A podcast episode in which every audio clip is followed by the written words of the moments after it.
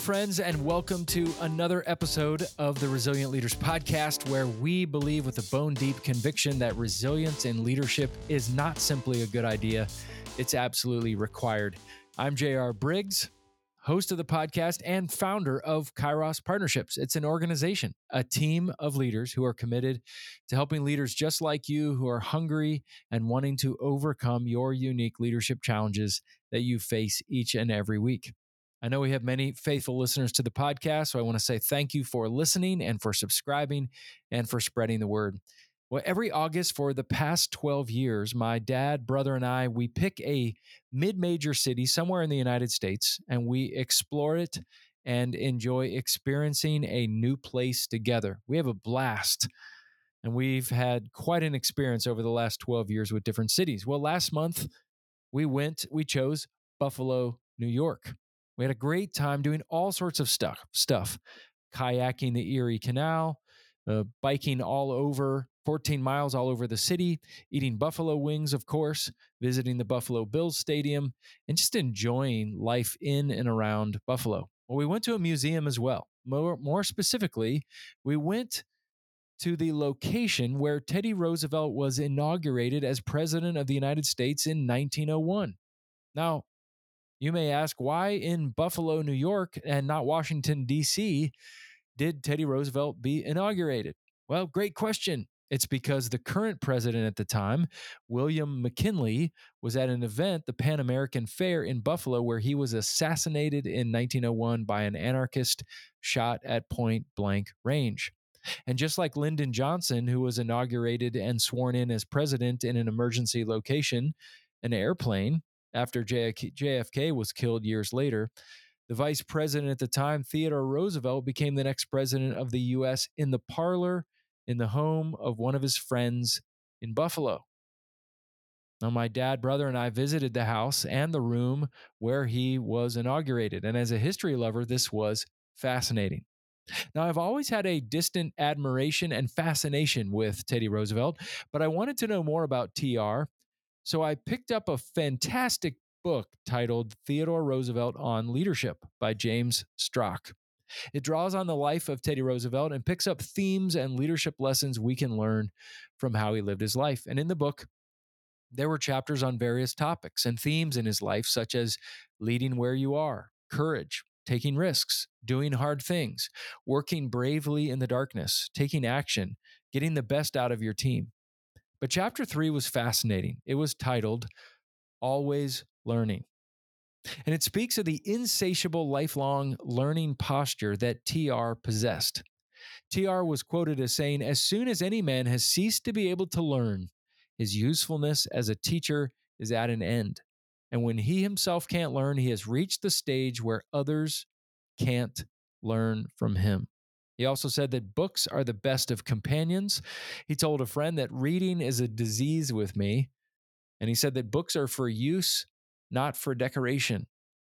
Now, he read in all sorts of fields, cutting across numerous disciplines from history and literature to science and philosophy, and in several different languages.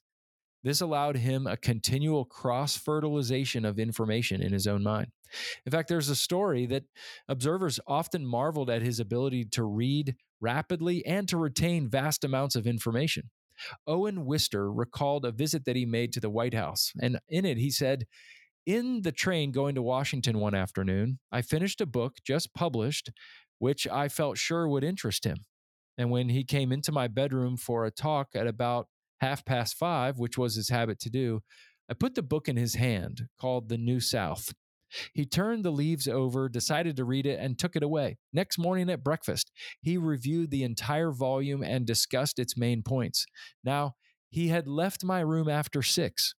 We had a very large dinner party and additional guests after until bedtime about 11 p.m. Somewhere between 6 one evening and 8:30 the next morning, beside his dressing and his dinner and his guests and his sleep, he had read a volume of 300 plus pages and missed nothing of significance that it contained. Fascinating. As president, Teddy Roosevelt routinely read one, two, and sometimes three books a day in the White House. When I heard this, I thought, Nobody has an excuse that they don't have time to read. On top of that, he wrote three books that were published while he was the governor of New York. He didn't view education as beginning or ending in a classroom.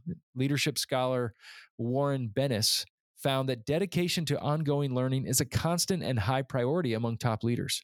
But TR didn't just learn from reading and writing, he also learned from his extensive travels both throughout the United States and internationally. He loved nature. He was described as being a frequent and fast talker, but also a very productive listener. And he surrounded himself with great minds. He did not hesitate to turn to experts to ask for advice. Simply put, Teddy Roosevelt's thirst for learning was never quenched. The author, author of this wonderful book, Theodore Roosevelt on Leadership, James Strock, he concluded with this paragraph at the end of the chapter. He said, quote, a leader dedicated to service, recognizing that it is an enterprise that can always improve and that additional responsibilities of service always arise, will make certain that his learning is perpetual. A leader's added value tends to arise not from what he has learned, but from the capacity to continue to learn. Uh, uh, let me read that last line again. A leader's added value tends to rise not from what he has learned, but from the capacity to continue to learn. One of the leader's key roles is to educate, a word that derived from the Latin word means to lead forth. So when we educate ourselves and then we educate other people, we actually are leading into the future. We are leading forth. Now, as great as these stories are about TR, you may ask, well, what implications does this have for us as leaders today? There are four that I want to give you. Number one is to read. Read across several different disciplines so that you can cross fertilize your mind.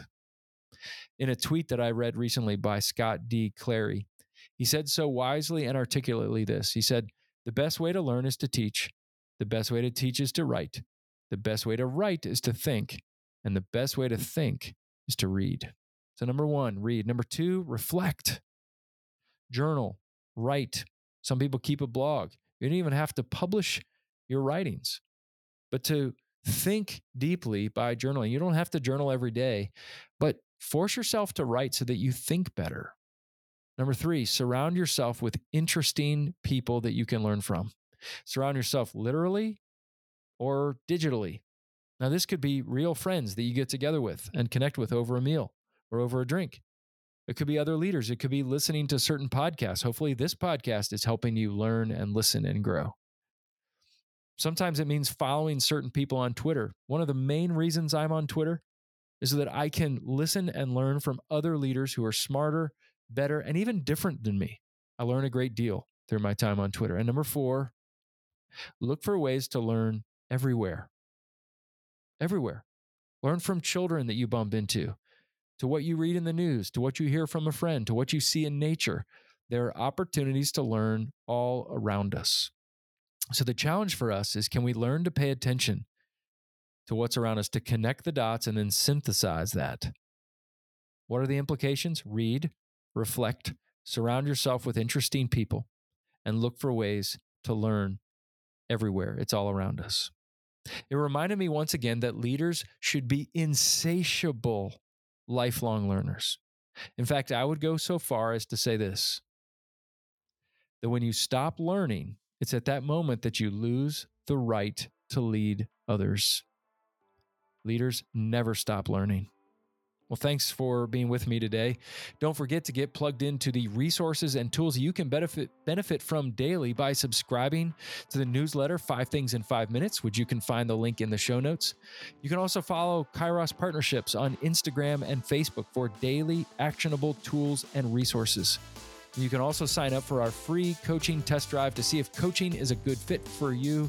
You can find out more in the episode's show notes.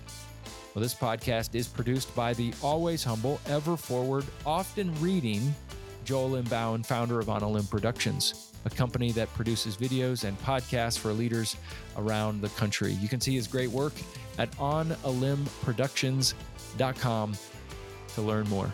Well, leaders, be faithful, available, teachable, and hungry. Keep leaning in and learning. And remember, make a commitment to be a lifelong learner, for it is in the learning that we earn our opportunities to lead. Have a great week.